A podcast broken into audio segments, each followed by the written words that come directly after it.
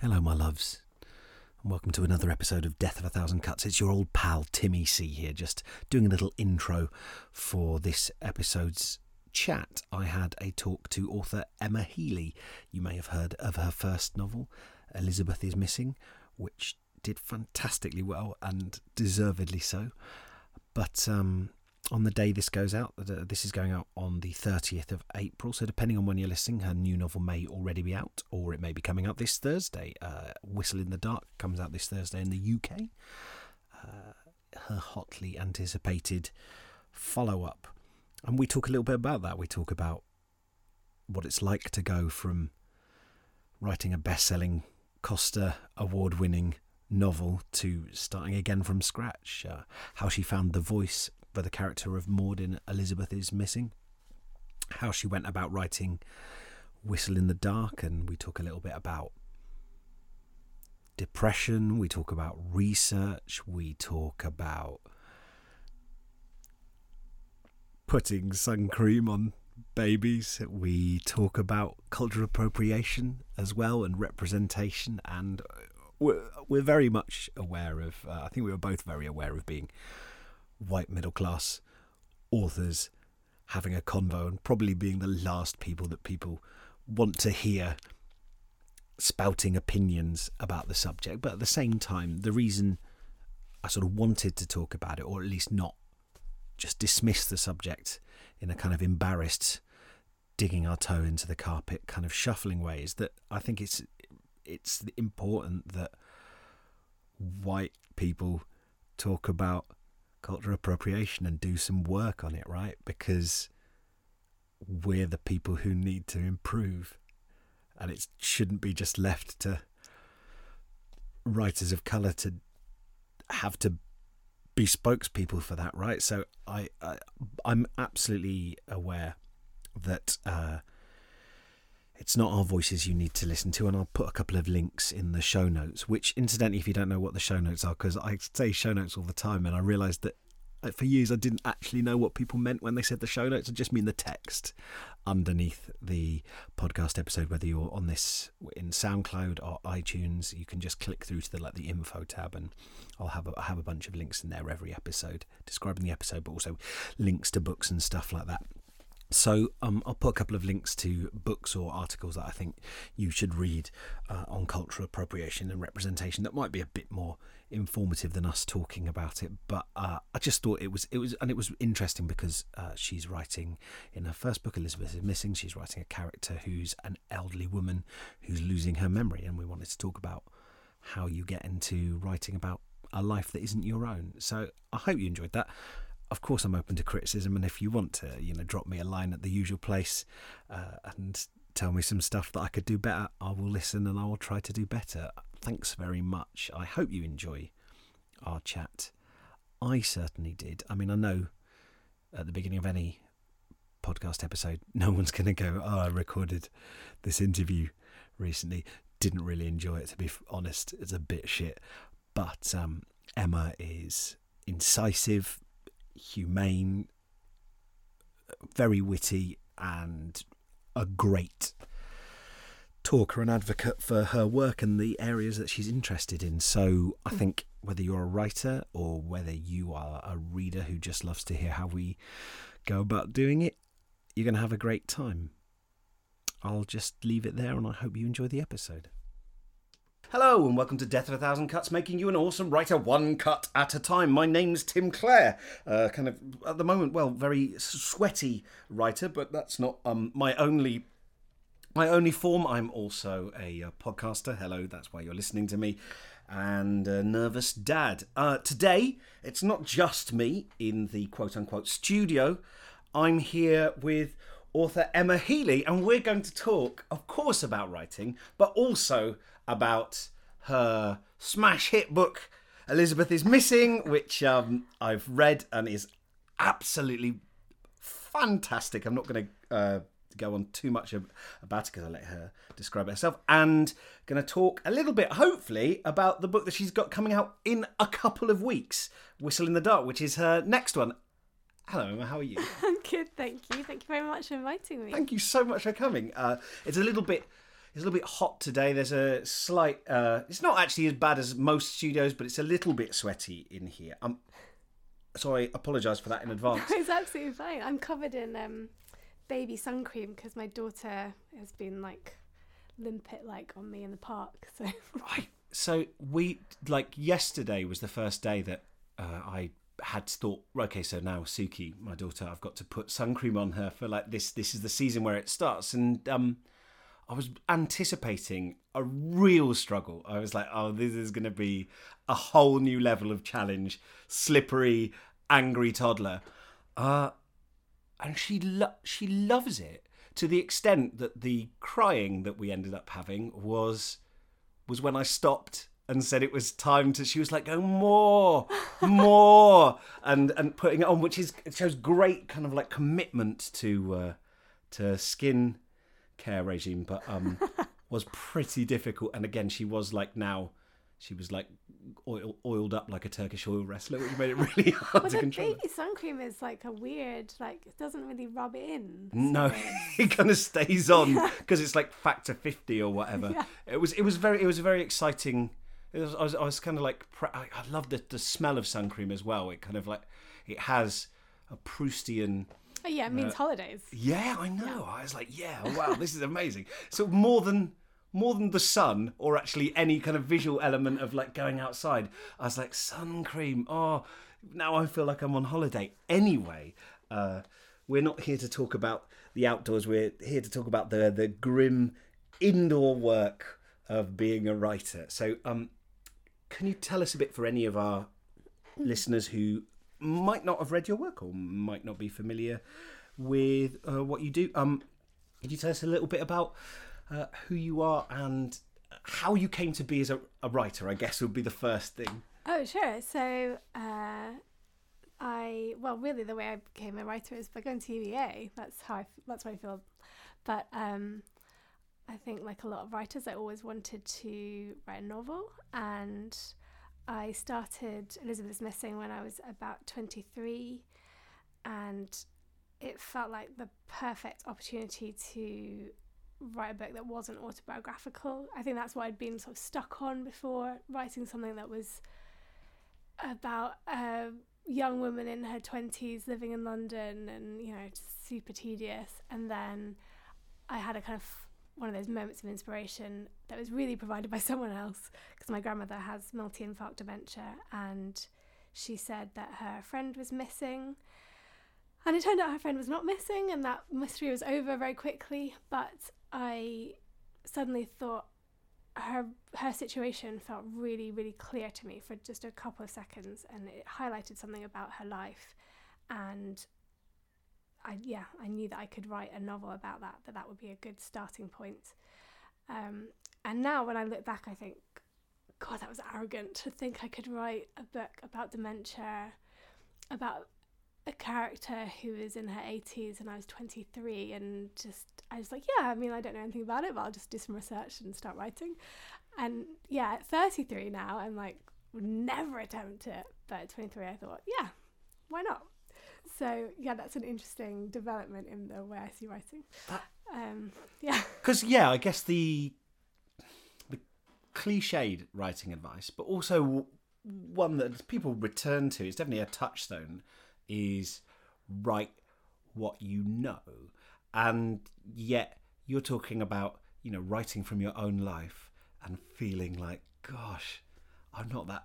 I'm not that. I'm not that moved by this. I'm not that excited about this, and yet writing about a, an experience and a part of life that feels in some way so, so removed from your own experience right at that time how why do you think that worked? I'm, I, I'm you know i'm saying now i think it worked. It i really love the book. I so many people have connected with it and get a huge amount out of it. It's you know been very very meaningful to a lot of people. It seems to really be one of those books. Well, I mean, I was, you know, my mum works in uh, she works in uh, care for the elderly uh, in mental health care for them, and she read the book was like this is incredible this is exactly what it's like she shared it with consultants who have all been going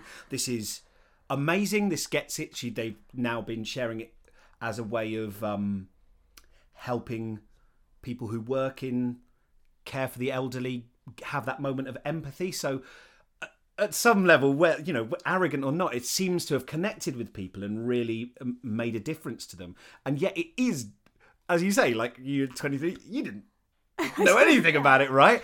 So how do you bridge that colossal divide between your life as lived and jumping into a character who has you know who has been through a world war who's lived all these years any without having uh, memory problems would still have a completely different life experience to you and then that on top, top of that what was your way into that how did you start to bridge that gap Well, I did a lot of research. So, I mean, yeah, I'm slightly flippantly like, what was I thinking? But I did then work really hard. I wasn't just like, oh, I'll just make it up and it will be fine. Um, and I think that is kind of a weird thing about writers, isn't it? That we're all like, I think mostly fairly nervous about our work and neurotic about our work and, and, uh, need like constant reassurance and all those kinds of things. And yet there's also a little bit of I think most writers that's is pretty arrogant because we're we're expecting people to pay attention and to listen to us or read read what we've written down. So uh, I think there's a little bit of that kind of strange um, tension.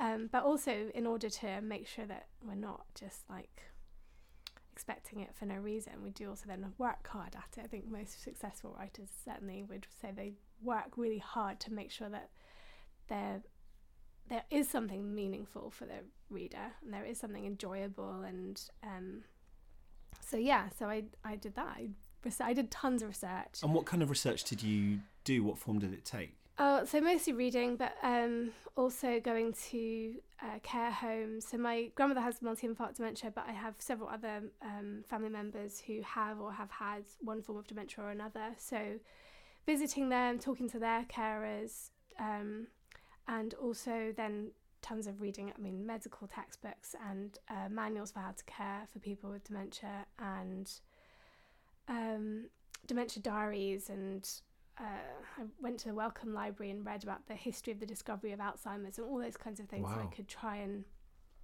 put it in context and look at how dementia would have been treated in the 40s as well, and just see how how things have changed. And so yeah, I I did do lots and lots of that kind of research to make sure that I wasn't just making it up, and and that was a lot that was really part of the reason I started writing it was to try and work out what was going on in my grandmother's head. Because I had this conversation with my dad about dementia where we were trying to decide what we thought it was like. And he said he thought it was like being drunk all the time. And I thought that was a bit optimistic. Um, but I had no way of proving my I thought oh no that can't be it but I didn't have anything to back up that feeling and so part of writing the book was um, trying to trying to back up my argument with my dad. Um, so yeah, so I I feel like I think w- when I was saying I was arrogant at 23, thinking yeah I'll just write that. It's that spark arrogance. It's the okay I'm going to write a book and people are going to read it and blah blah blah. Even though actually at the time I wasn't sure anyone would ever read it because I mean, how many people get published and how many people even finish their book? I wasn't sure I would do any of those things. So, um, yeah, so I feel like it was just that first little spark of arrogance, and then after that, I was just like um, working as hard as I could to catch up with myself. there is there is something there is something sort of crazily audacious about thinking I'm going to tell an anecdote that essentially lasts a day and I'm going to expect someone to listen to me for that whole time and pay me for the privilege as well. But Yeah. I do think it's one of those things where if it's successful and they enjoy it, it feels like the most generous thing in the world. It feels like you've given them this experience that you've poured all this time into that they then get in a concentrated form. So they get the benefit of all that research all that thought all that empathy all those redrafts in a concentrated form, so they get like an extra part, like it kind of expands and becomes longer than it was, and gives them extra time. Hmm. But if it doesn't work, it feels like the most selfish thing in the world. It feels like someone's just barged into a pub and you're having a nice conversation with a friend and they sit down and start telling you an anecdote about something you didn't really want to hear about. And so I think that's for me that's where that anxiety comes from is knowing that on one hand the the, the potential rewards of what you're giving to people are really huge because we've all had books we've read and gone oh wow i've you come out of it and you feel sort of swimmy and you look round at the world with new eyes and we've also had books that you start reading and you go i'm not i'm not enjoying this and i actually feel unreasonably annoyed at the person who wrote it Oh yeah, like I mean, I've had people message me to say thank you so many times. Thank you for this book, and you think, oh well, okay, yeah, I'll take that. Like I didn't really think about people being grateful, but I yeah, I also absolutely know that feeling of being like genuinely furious with a writer because I didn't enjoy their book. Which how unreasonable is that? Like they weren't thinking of me when they were writing it. They weren't deliberately trying to annoy me. But yeah, absolutely. And actually, I've had to really think about that since being published. I'm more aware of there having been a writer behind the book. And so when I'm so furious about a book not being exactly what I wanted it to be, not just having this like unfocused rage, but actually thinking, okay, that's just, you know, trying to like step back from that and think, I don't want to upset anyone and like put immediately on the internet, like, whoever wrote this is a moron.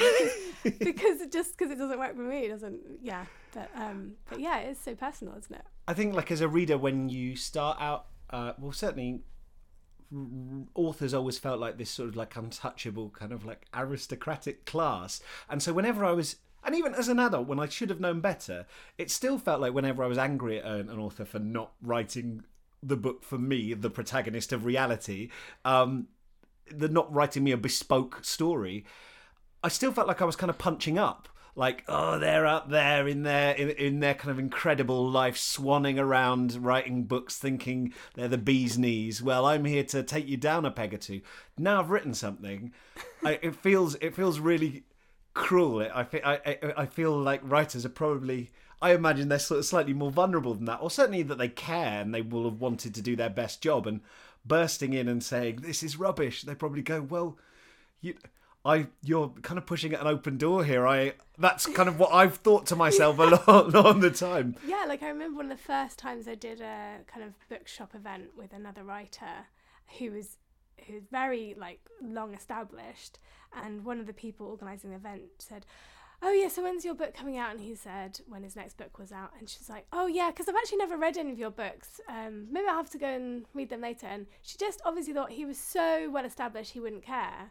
And i could just see that he was like oh that was that was a bit sore like didn't have to admit that. Um, but she just yeah it didn't obviously didn't occur to her that he might be a little bit upset that she just never bothered to read any his like whatever nine ten books he'd published. Because that's yeah that's the, that's your, that's a lot of time spent in a room going i hope people like this. I hope people like this.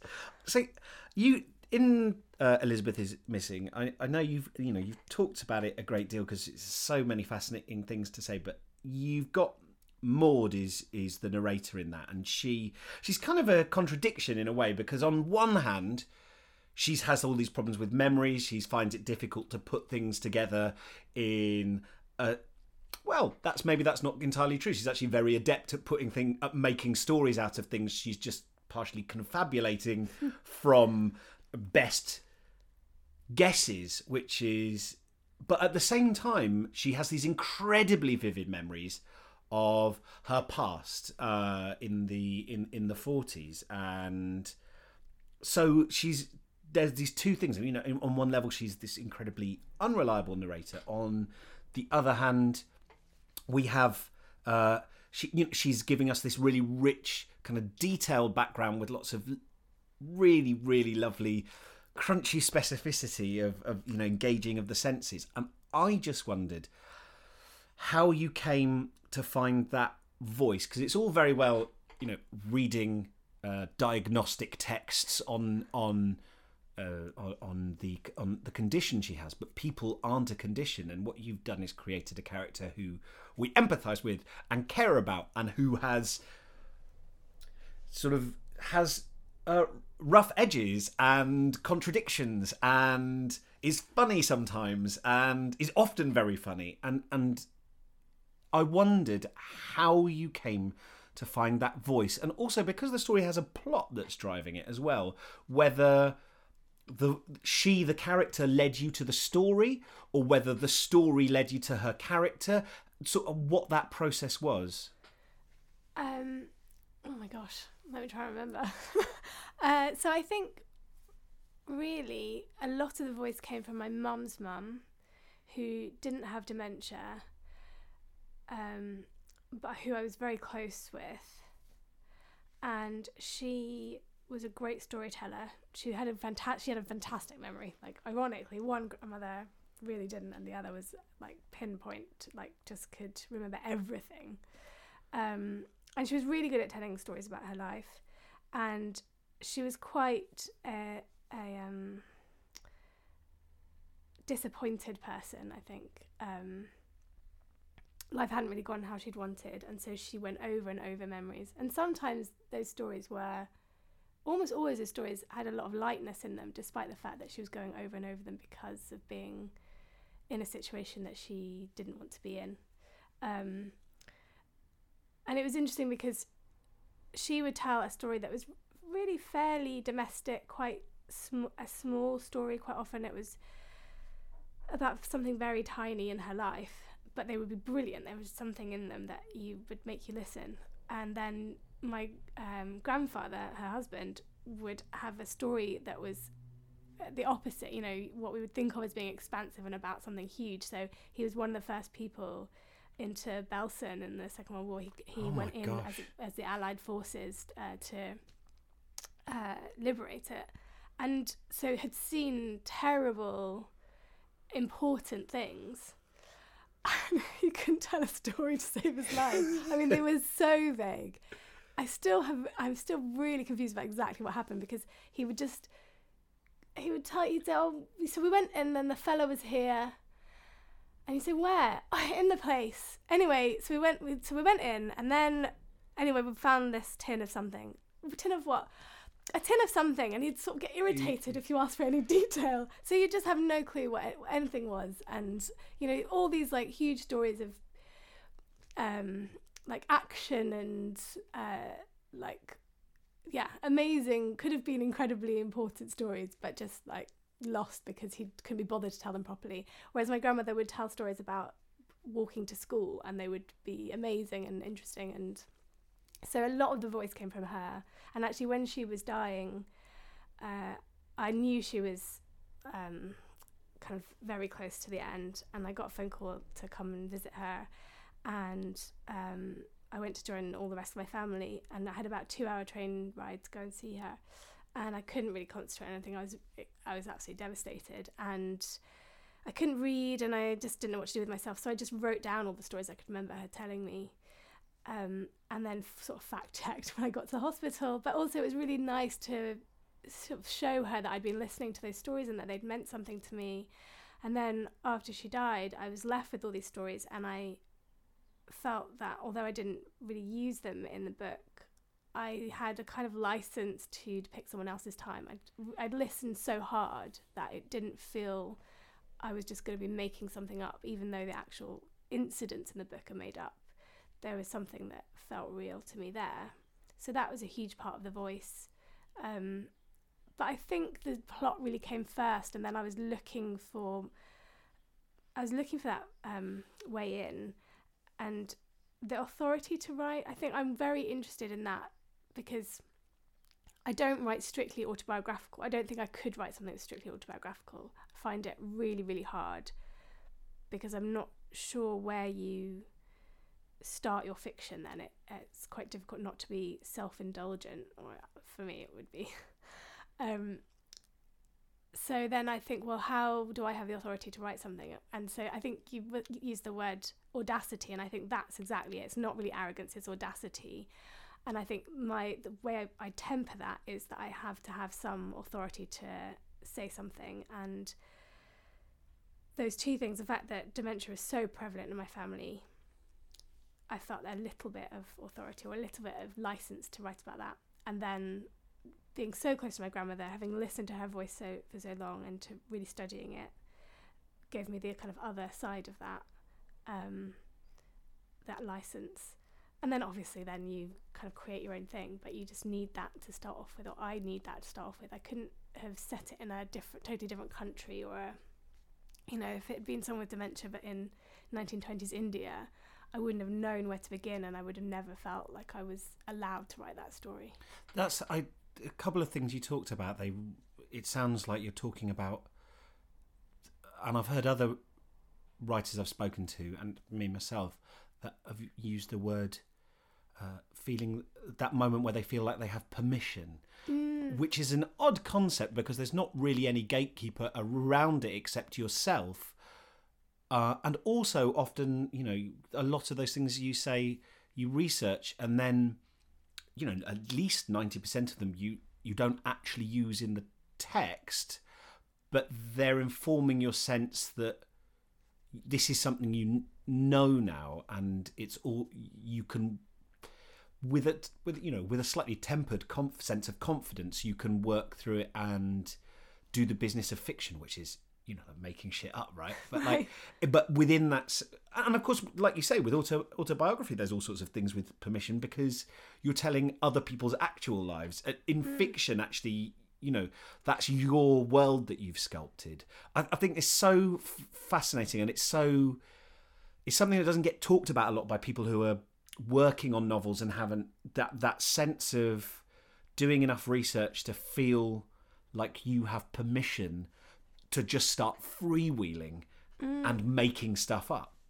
Yeah, like it. I, I think it's something that people are talking about a bit more with the kind of cultural appropriation or misappropriation, and that's really interesting because I think it does slightly tap into the neurosis of every author anyway. So it's a really, um, it's really fraught because whether people agree or not, everybody feels like they're misappropriating everything, and so I feel like that that's quite um, a, a sticky subject because of that. And I remember being at UEA and um, talking about this in a class um, that Giles Foden was teaching, and someone said something about like him kind of channeling Idi Amin. You know, this, how did he do it, and how, and and should he have done it? And he said it wasn't a question of should; it was a question of could. You know, if you can do it well, you can do it. If you can't do it well, don't bother. And I thought that was really interesting. But I feel like we've got that was oh my god, nearly ten years ago. I feel like we've gone to a new place now. It's not it's not just could. It's not just do you do it well. There's all there is a question of whether you should do it at all. And I feel like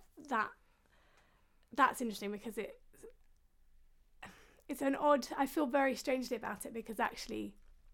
I do feel like I should stick to what I know and in a set up to a certain point, um, and that I shouldn't be writing the story that really belongs to someone else. And actually, when I started writing my second novel, the the spark for it was something I'd heard had happened in a complete in the other side of the world, and that I didn't see how the story would work here.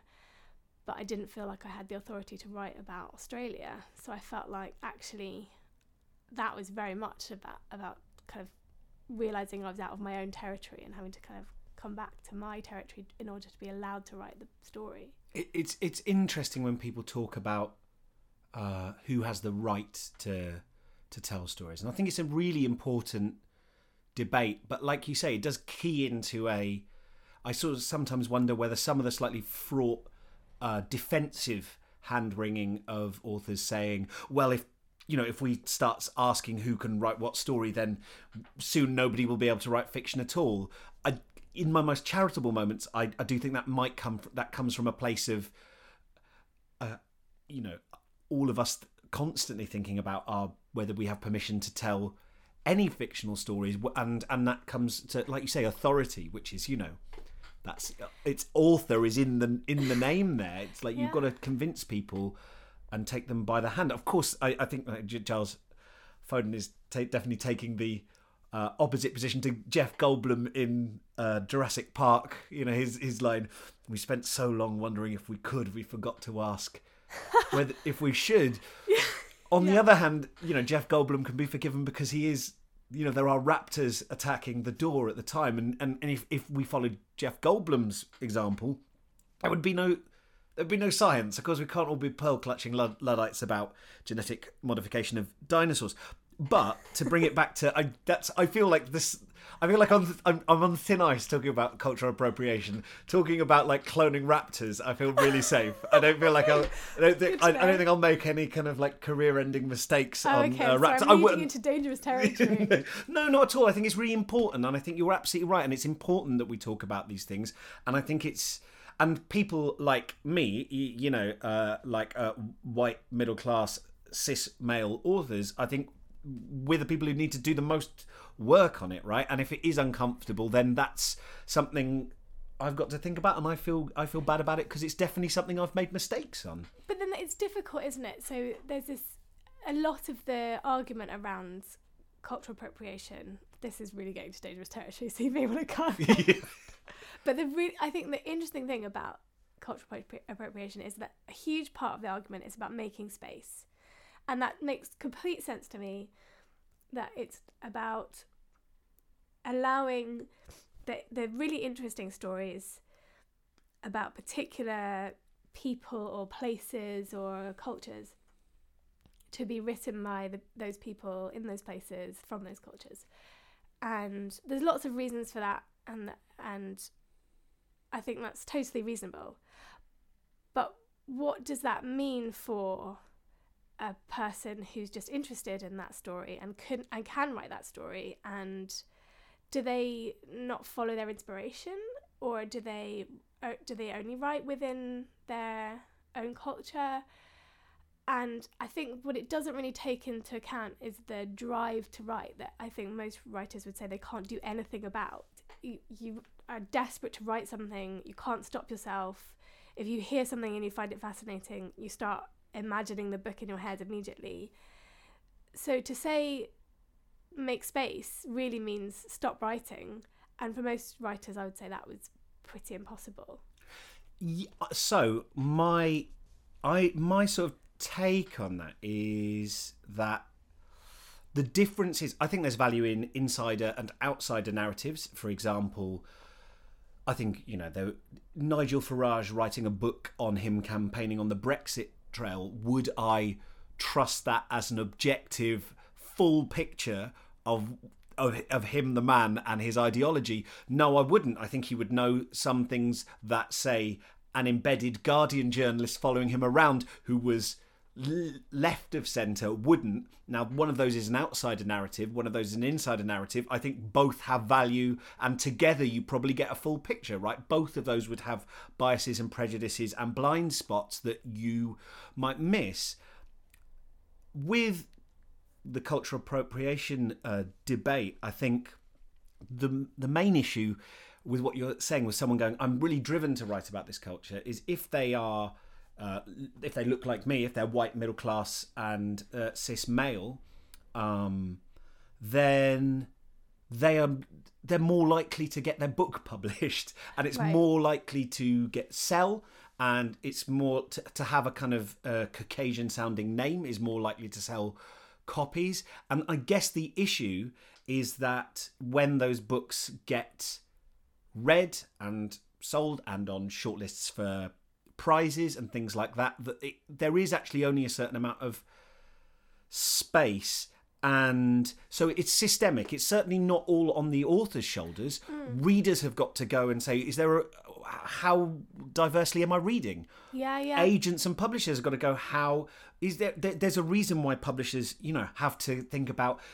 hiring people to do sensitivity reads is because their staff are entirely upper middle class and white. So you wouldn't have to hire sensitivity readers if you hired diversely. So there's all sorts of things mm. I hmm. think there. That's how I think about it anyway. Yeah, no, that's a good point. I guess because I'm a I'm the, all I can control is the writing part. I think of it from the author's point of view. I mean, it's ridiculous that I like it doesn't affect me because I don't I don't tend to write. I mean, I write extremely middle class white novels. I'm not really encroaching in anyone else's territory anyway. So I feel like, you know, it's ridiculous that I should even. I'm not really worried about it from a personal point of view, but I can only look at it from the author's point of view. I think you're totally right. There's loads of other things that um, that need to happen, but yeah, I just I just find it interesting because I, the only thing I can do is not be taking up space, I guess. But I can't not write. So then I'm yeah, I'm just interested in that about what what I can do as a writer. Um yeah. I I feel like Elizabeth is missing is is just like wonderful. It's I mean it's not a it's it's not a kind of issue led novel. It's not like an it's not kind of like a, a public service announcement that goes here's an ideology that I'm going to ram down your throat. It comes from it's deeply humane. It's very funny, and it comes from a character, and it grows out of a, their story and their character. Now, of course, when someone is presented to us who is real and vibrant and alive, and all the people around them uh, are, are, are alive and complex as well, can't help but touch on issues and spit and get people thinking and reflecting on those things. But it's not at all didactic. And what I, I think just having having having an older woman in and, and saying, look, this elderly person is alive and has a life and has a personality and isn't just like a generic kind of like stock character in the background. They're front and center and telling their own story. To me, that that is that is diversity because we get so few stories that are about the and especially in, in film even more so and in our culture women over the age of well 40 probably but certainly over 50 are so marginalized that they might as well be invisible. Yeah. and so to go hey the hey you know, we're all we're all going this direction. These are real people and here's a person and and they have a life. And to me it was it's so important and interesting and exciting to read because it is about um t- and it and it does feel about like telling her story. You know you were you wrote down the stories of two uh, sort of role models in your family. You listened to them. You did the research. And i think most people talking about you made the distinction between cultural appropriation and misappropriation. To go and say i'm going to immerse myself in this culture and i want to write about it fully in the knowledge that i'm going to make mistakes but then i'm going to do my i'm going to do my best. Mm. And that's what gives you the permission. And i feel like that just the whole book kind of sings with this this sense of permission. I, I, and I, I feel like i suppose the last i'm sorry i'm i'm kind of going off on one and i'm the least I'm the per- the voice whose least people want to hear is like, oh, what does the white middle class author want to say about this? Uh, what does the ma- what does the man think? I guess the final thing, I my way of thinking about it is when I've read books, like I'm a nerd, right? I've played video games all my life. I've retreated from having to have emotions by playing Super Mario. I love them and they mean so much to me. When I read novels where there's a video game in it and the person just clearly has gone, well, I'm just going to put I'm not going to make. I don't know anything about games, but I'm just going to chuck this bit of nerd culture in, and I can. And I, it's clearly wrong, and they clearly have never played a game. I am thrown out of the reality of that book because I mm. and and I and I feel like the message is the implicit message is this book isn't for you. This is for literary readers who and we don't care about this. And so by not caring about something like ah. that, you're saying, "Oh well, I I'm not writing for you." Now, nerds don't matter in that sense. That's a, obviously a frivolous example. No, no, but it's a good example because it's about hierarchy, isn't it? Because I was just thinking when you were saying that that I've read quite a few books where Americans have written about Britain and got it wrong, but it doesn't feel like it feels all it feels like is that the author's not done the research. There's no emotion. You just think you don't know anything about like. So I read a book not that long ago that was meant to be set here. And it just everything they were fundraising for their local fire station. Like that doesn't happen here. And there were all kinds of you know just little tiny awkward not and not specific language. She'd, she'd obviously looked up things like sidewalk and pavement and stuff. That was all fine. But there were just things where you're just like no that's not how life works. And, Yeah.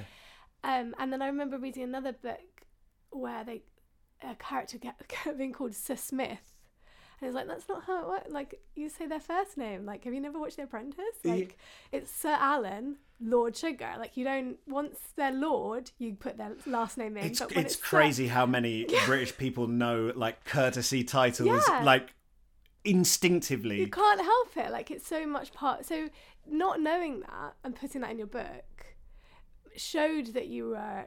You hadn't done your research. Like it showed this American had didn't know something that we all know, that we just know without even knowing how we know it.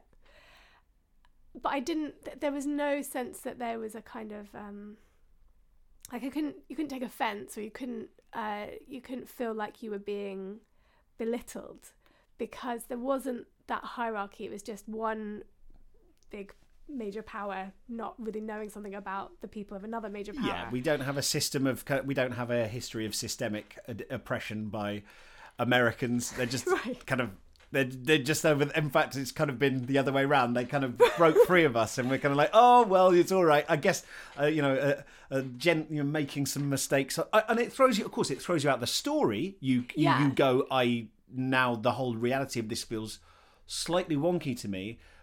But, but yeah, I didn't feel like the the writer was just like you don't matter. It was just like, oh, this is embarrassing for you because you didn't know. Whereas, yeah, if you're a, a real gamer, a lot of literary writers will be like, you don't you don't matter. You're not intellectual enough, and so you can totally feel like that is that feels offensive because I should say I am not in any sense suggesting that uh, gamers are a um, uh, a marginalised. No, no, group, but, but- it's a good example because it's not su- it's not super emotive, but Hmm. it's the same that it's the reason why that that was uh, really annoying for you is exactly because that we have a hierarchy of uh, what's what's like more intelligent. What's Yeah. the, what do intelligent people do? They read, they don't play video games, which is crap, but that's what people feel like. Of course, and, and and so and then I just imagine that like l- I imagine that kind of scaled up to.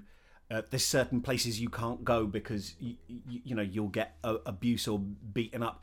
You there's certain areas you can't you can't go out the house to get a pint of milk because you might get people uh, sort of catcalling you. All these kind of things, and then have a book where someone's writing about you and your life, and then getting maybe even getting praised for like, oh wow, this is a real and and that for me is the. Now, of course, I'm petrified of getting things wrong, but I guess I, I just think it, I, I think it's just something worth talk like it's it's great people talk, talking about it, you Yeah, know, and then do it and admitting and admitting going they they don't know, and I hope also the flip side of that, and I think it's so imp- important you kind of bring it up is is also that people who you know if you are writing and you come from another culture, you're not expected to constantly be a uh, a, a sort of salesperson for that and come and be this kind of like exoticized other. And you know, okay, so you're a Chinese uh, writer. I want you to enti- only write about a you know Chinese life, and you're not allowed to write a space opera set with a kind of multi-ethnic cast. Yeah, and that's definitely come up when the people have been talking about the immigrant novel, where there's so many times I've read in reviews they say, "Oh, the bit that was set in Ghana or China or uh, I can't remember. There's somewhere else recently that I read it. That was really, really engaging. But when they got to America or Britain, oh, I was less interested. And it's like, oh right, so the bit where you felt like you were on holiday, Yeah. the bit you loved. and just that that said something so much about how we see those books like what we want what some reviewers want from them absolutely the kind of like expectation set and the thing that a writer again who looks like me who has my sort of perceived background i'm allowed to be sort of like a blank slate. I'm allowed to be mr generic. People don't say oh is this autobiographical? because they I, i'm just author and then i can write about whatever i want and i don't inflect that material at all. So i, I think you know maybe also this is like uh, you know white middle class writers or sometimes like getting a little bit of a taste of what it's like to be on the receiving end of going oh your your ethnicity is now a big thing in how we perceive this. Your uh, gender is going to uh, affect this. I think it's and and you know t- think thinking will develop on it but um anyway i feel like we've gone way Yeah, sorry, yeah, I've- probably we like you said two white middle class people, maybe not the best people to be having this like Ab- massive ab- debate. absolutely. I will. I will try and put some links in the show notes to better uh, conversations about it. I mean, like, like, yeah, like I say, not authorities on it, just uh, kind of like muddling our way through and trying to. It's just re- interesting because we care. Like I, I think we both genuinely care about diversity and feel like when we're trying to find where we can help and not hinder, and but also how we can carry on writing and write things that people want to read. And like you say, it's interesting and important that we constantly question ourselves and. Even if we sound like total idiots. Yeah. That's that you summed that up much better than I, than I could. So could you? So you you do this you do this novel. It does really it does really well, uh, and and then it's not that that comes to an end, but it's done right, and it's out there, and you're kind of spat out the other side of that process. I'm just wondering, like, what was it like then? Starting again, you know, you you then have like a blank page. Oh my god, it's so hard. Um, so I was just recently talking to a friend who her second novel was coming out as well, um, and she said she felt like this second novel of hers feels like her first. And when she said that, I thought, oh, that's exactly what I felt like because a first novel. Certainly, because Elizabeth Missing was genuinely the first novel I ever wrote, not just that I had published a first novel is so um, kind of organic and slow and or certainly for me and I, for a lot of people I know it's this kind of it's the moment you're sort of teaching yourself to write as well as building the novel and so there isn't a kind of moment when you're aware of it not being real I mean obviously I didn't think Maud was a real person I, like I'm, I'm not one of those writers that feels like their character speaks to them or whatever but I I wasn't really aware of creating her, I guess. Mm. Whereas the second novel, there's all those feelings of other people are going to read this definitely because I've already got a like a publisher and they already want to publish that you know they're ways they're like telling me that I'm running out of time and that the deadline's looming and all that. kind Oh, of th- oh, thanks. Oh, well, so, so I was really feeling a bit blocked, but that's that's really helped me Yeah, through. like, read thanks. Cheers. Um, Your yeah. passive aggressive email has actually really helped me this morning. I've just knocked out three thousand words off the back of that. yeah. So you know, so there's all those feelings like, okay, I know that this is going to be read, and that in itself makes something feel more fictional somehow. But also, the first book is the only book you can write because it's the only book you've ever written, and so there's a kind of sense of it being part of you. Your second book, you're kind of aware that it's not the only book that you're ever gonna, you know, you're it's not just isn't the only book you're ever gonna write. This character isn't the only character you're ever gonna write. So you're just making up a character, and you've made up one before, and this is another one, and it just feels so arbitrary. And for me, that was the most terrifying part. I could not, I could not believe in the character for ages. I mean, I scrapped two projects between Elizabeth is Missing and Whistle in the Dark, two sets of about 30,000 words, just because they weren't real. They were just characters that I'd I'd made up, and it was super embarrassing to think that I'd made up a character and that I wanted other people to get involved.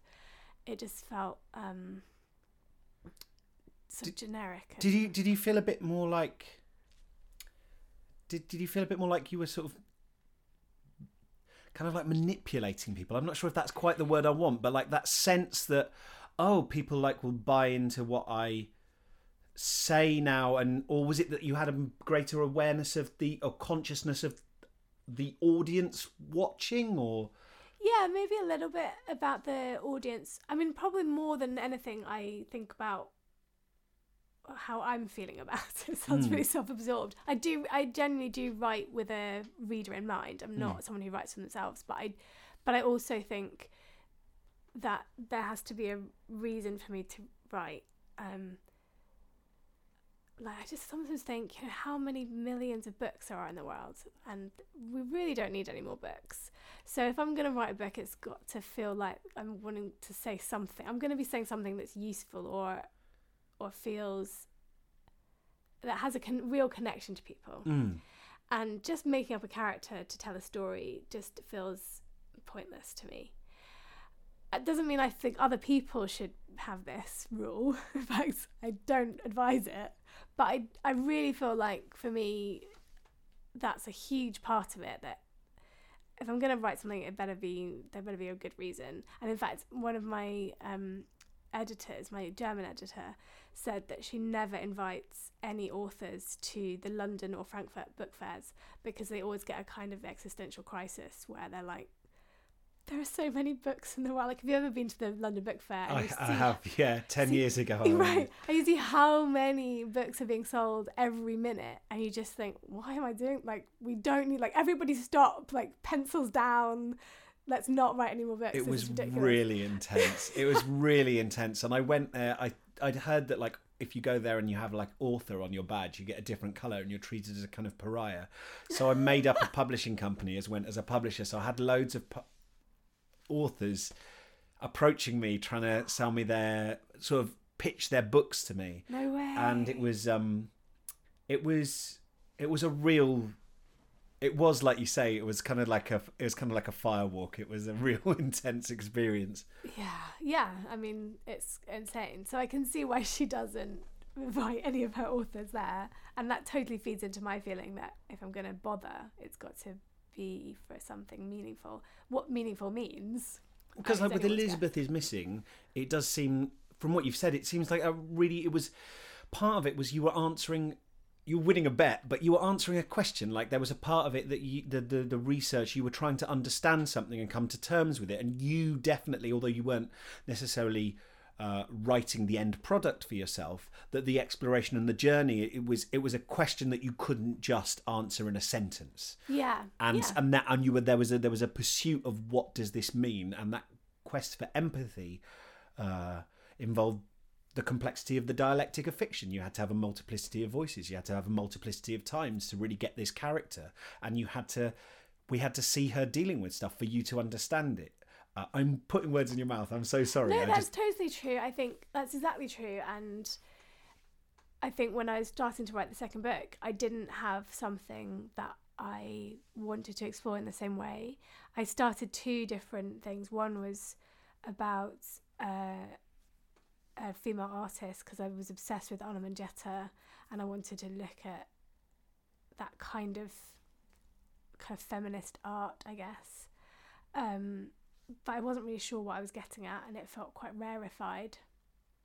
Um, and then finally, I started on this book, and I think again it was a, it was had a very similar feeling to the way Elizabeth is Missing started, which is that I had a kind of spark of a plot and a voice and the kind of issue, if you like, but the thing that I felt gave it meaning.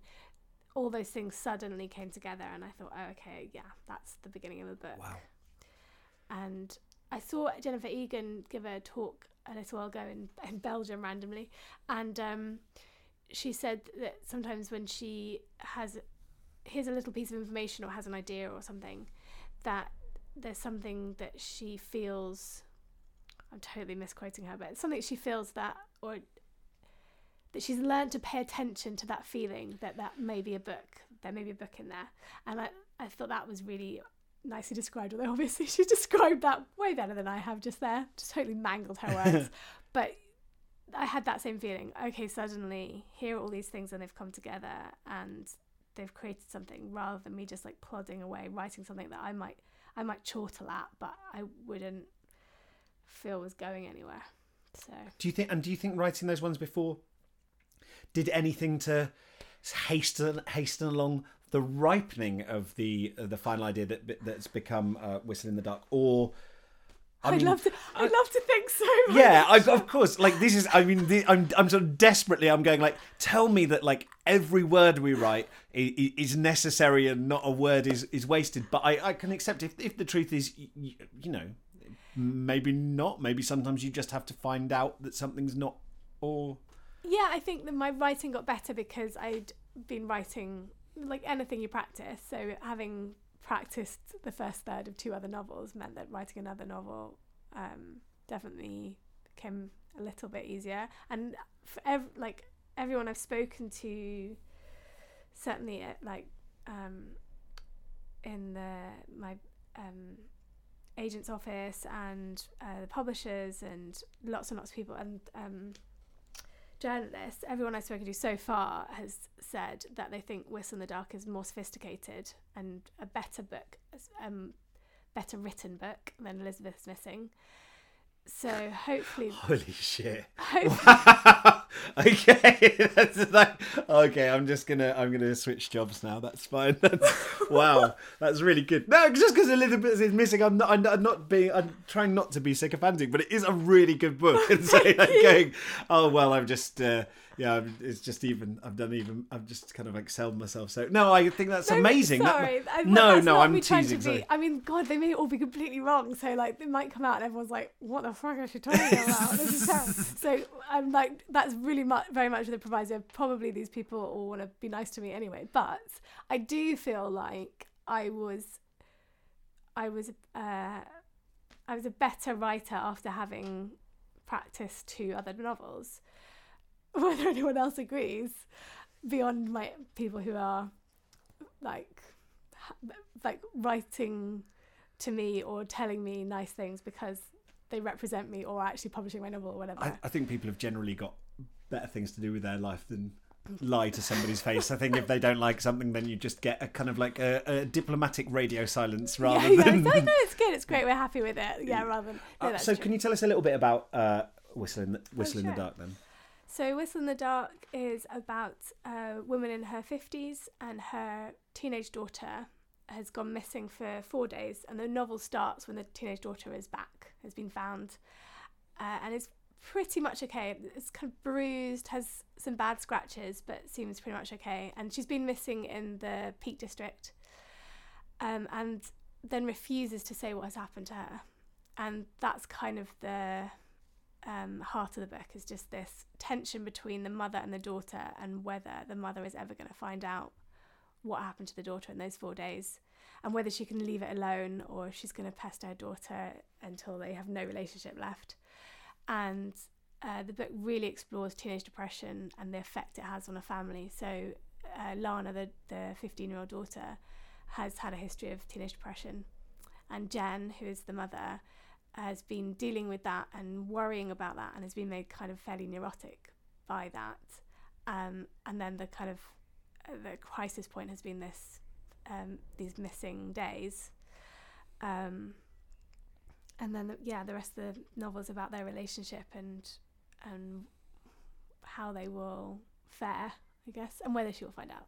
Yeah. She will find out. Which um, but so like, and is it is it from is it a fir- is it first person narrated again? It's third person, um, but all from Jen's point of view. There's two little bits that are kind of in Lana's voice, um, things that she's written, but um, other than that, yeah, it's all third person limited.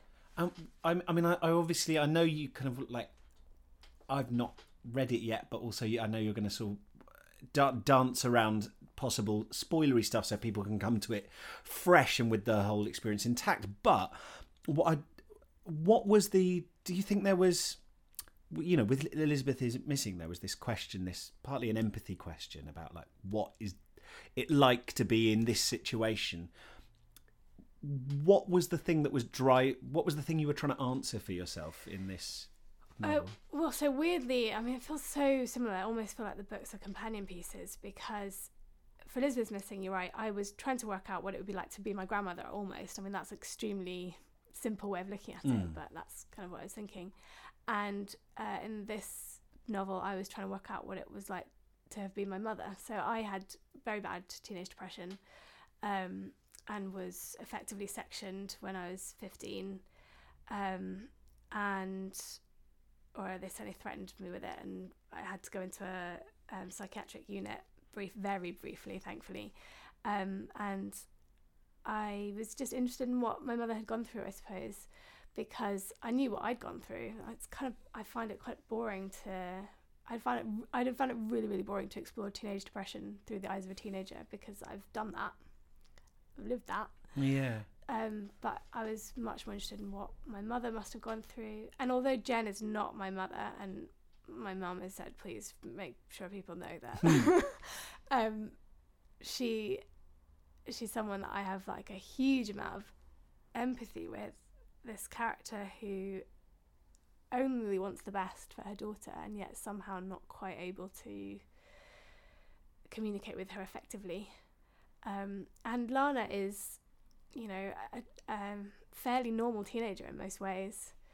She, I've tried to make her as, you know, as real as I can. So she is sometimes lovely and funny and and not awful to be around and sometimes she's a right little shit. And because I was I was awful I was terrible. Yeah, so I so I was interested in that. That was my question I guess. And I think teenage depression is something that seems to be getting worse seems to be something that's in the news a lot seems to be I mean it's a strange thing because I started writing this book and then the last year or so um, while I was finishing the book, there's been more and more about, especially teenage girls and the things that they do to themselves and the pressures they're under.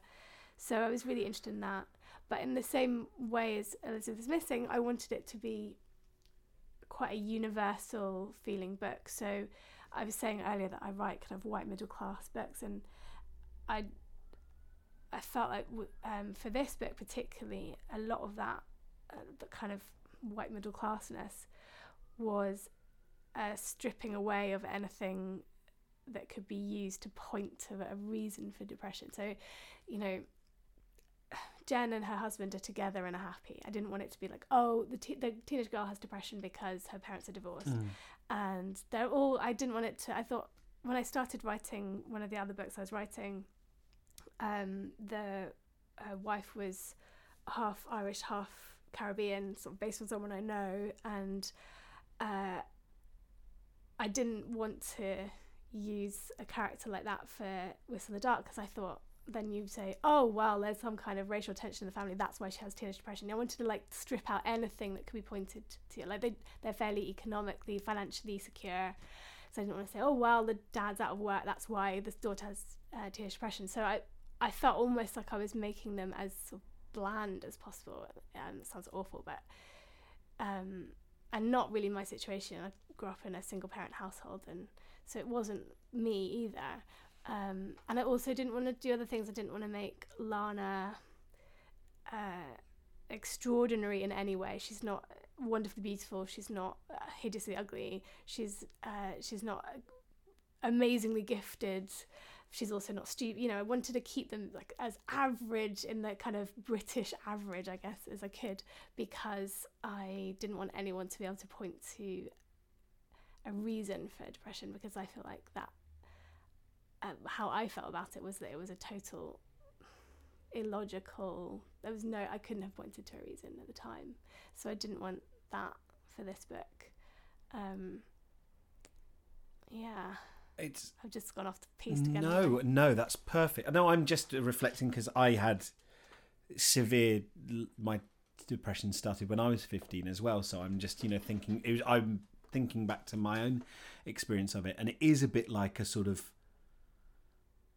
Sort of, I don't know about your experience, but it's almost like an. It's not something I could have articulated at the time, but it's like an extra character joins the family almost. Like it's there's this.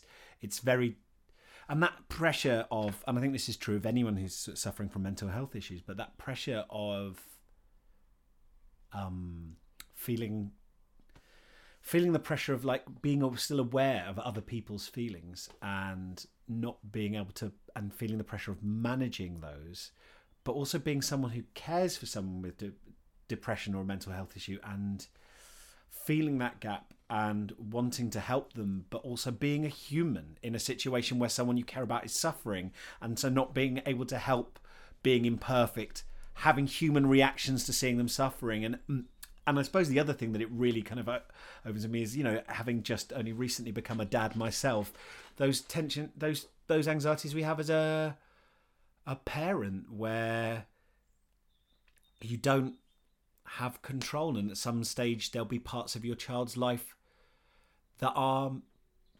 mysteries to you? And have you are they going to be okay? Have you armed them to get through the world? Is that even your responsibility or something you can do? So like for for me you know just you talking about it it brings up all those it brings up all those things of just thinking about how we and and the kind of like that and it's and also that kind of unknowability of, of someone else especially when they're close to you. But then how some of these things like depression can you can kind of be a mystery to yourself as well in those situations Yeah, totally. I feel like depression is talked about as being an extension of sadness. You know, people are sad, and that's kind of the the extent of it. And actually, it's not. It's a ma- it's a madness. Like a like, it's totally illogical. I used to, when I was planning my suicide, think, oh, I'll do it in the morning because then my mum will get the day off work. I mean, like that's ins- like that's actual insanity. That's so that's total. Like there's nothing logical there. Like as if she would have be like, oh great, I'll get the day off work. I mean, just bizarre that I could even think that. But at the time, that seemed reasonable. I mean, it's certainly a framework of. I would argue that it is very rational. It's just based on a premise that is, I don't deserve to live, and sort of people won't. People won't care. Who won't care. It's like it's a very skewed, but it's within the fa- framework of like a bunch of faulty assumptions. It's hyper rational. You know that thing of like people um, taking their own lives. And I remember when I was really depressed and I went and uh, I, I ended up going down to a place. It, it, I ended up going down to uh, Penzance, and I was really. I was really nervous about um, meeting the guy who ran the ran the B and B because um, I wanted to like look bumptious because I didn't. I was worried that he would think I'd come to the end of the line to to kill myself, and I hadn't. But I was like, I was so conscious of like doing things like making sure I was wearing my shoes because I'd heard that like when people are going to like jump off something, they take their shoes off, and I knew I was feeling really depressed, and I I kind of. I had this. I mean, I had a weird experience of it where, like, my doctor said, uh, "You're the most depressed person I've." This is the worst case of depression I've ever seen in my my career, and that was like actually a turning point for me Jesus because I felt like I felt like an, I'd made an achievement. Like I, I like, and then I thought I'm gonna be all right if I can like go inside somewhere deep inside. I wasn't, I sort of wasn't moving, uh, but I was just listening with my head down mutely. But I kind of, I felt something inside me go, oh, I've actually excelled in something, and it was a weird. I now looking back, that was a turning point where I was like, oh well, like I've done something right in my life. Oh, Yeah, good stuff. but it, it's it's yeah, and it is difficult for people to under, understand. And I think there's a lot of well-meaning uh, campaigns about mental health that are kind of like, check how your mate's doing, sling an arm around his shoulder, and say, "Do you want to go for a pint and talk about things?" And I think those are important, but there's, you know. Depression is a spectrum and it has different press. It's not even a spectrum; it's broader than that. Has so many different etiologies and presentations, and well, and again, you're not writing a book where you're saying, "Hey, everybody, uh, here is the one true key to depression." It's like it happens to human beings in circumstances, in situations, and Yeah, I think that's totally it. Like it's it's about exploring something and asking questions and letting the reader have that same experience but not answering this question. So a couple of early readers said, "Oh, I wanted to know at the end why she was depressed." And I was just like, "No, that's sorry, that's the only thing I can't change because there isn't a reason. Like I can't I can't make up a reason because it diminishes the reality of depression. kind of lets us off the hook, really. If you go, "Oh, so it turns out just don't." Have this one life circumstance and depression won't happen. Yeah. And it's like, well, you know, it can have a, a stressor can trigger it, but sometimes it doesn't. Sometimes the stress of being a human being in the world, right? Yeah, especially I think for teenagers. So there's a, a piece of research that came out a little while ago about how teenage depression is linked with uh, chronic fatigue, chronic fatigue syndrome, and I just felt when I heard that like, oh yes, that totally explained so much. I was just completely exhausted, and I don't think I really felt like I wanted to die. I just didn't. I just was so tired. I couldn't live anymore. That was completely it. And that there's no there's no cure for that. I mean, like you know, there's that's not like a circumstantial thing. It wasn't that I was working in a coal mine, and if I just stopped working in a coal mine, I'd be less tired. It was just life was tiring. Do you think writing is a good pursuit for is good for mental health? Oh my god, that is a huge. Uh, I think yes. I think yes. I think it depends on your kind of writing, maybe. Um, it is a it's a strangely tiring um, occupation. The good part and the bad part of it are almost the same thing. So I feel like you are never off duty as a writer. You could always be doing more. Everything you do, you should be taking notes on. I, that's how I feel always.